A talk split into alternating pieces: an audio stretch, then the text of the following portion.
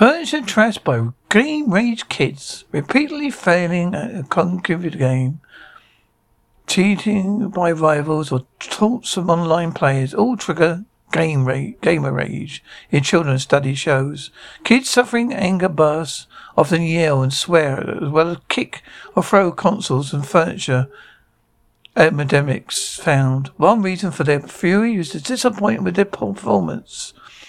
But having to st- stop playing to do chores or housework and poor internet connections were also triggers a toxicity within the gaming community, such as bullying by other players as well as noisy gaming environments were rage inducing.